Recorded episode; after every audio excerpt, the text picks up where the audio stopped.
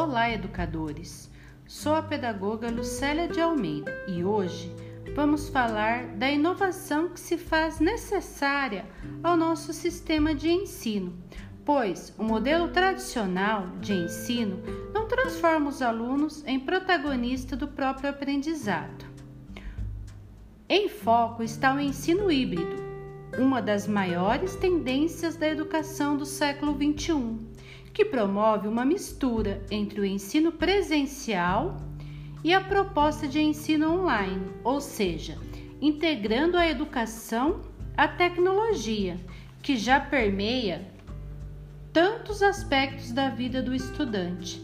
Mas engana-se quem pensa que basta colocar computadores na escola e deixar os estudantes ali sem qualquer orientação pois no ensino híbrido é uma mistura de método, metodológica que impacta a ação do professor em situações de ensino e a ação dos estudantes em situações de aprendizagem.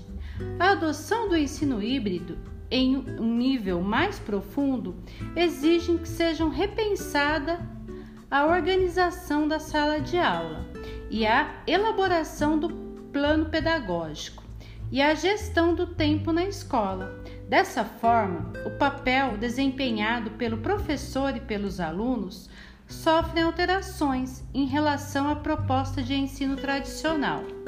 E as configurações das aulas favorecem momentos das interações, colaborações e envolvimento com a tecnologia digital. No ensino híbrido, o aluno é estimulado a pensar criticamente a trabalhar em grupo e a ver mais sentido no conteúdo. Ele assume a posição de protagonista e tem mais chance de aprender da maneira que melhor funciona para ele.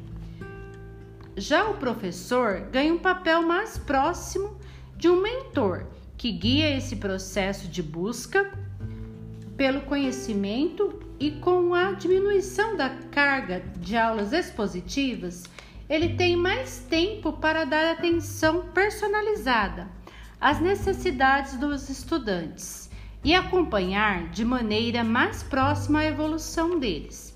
Para reflexão sobre esse assunto, gostaria de deixar um texto do mestre Rubem Alves. Há escola que são gaiolas e há escolas que são asas. As escolas que são gaiolas existem para que os pássaros desaprendam a arte do voo. Pássaros engaiolados são pássaros sob controle. Engaiolados, o seu dono pode levá-los para onde quiser. Pássaros engaiolados sempre têm um dono. Deixaram de ser pássaros, porque a essência dos pássaros é o voo. As escolas que são asas não amam pássaros engaiolados os que elas amam são os pássaros em voo. Existem para dar aos pássaros coragem para voar. Ensinar o voo, isso elas não podem fazer, porque o voo já nasce dentro dos pássaros. O voo não pode ser ensinado, só pode ser encorajado.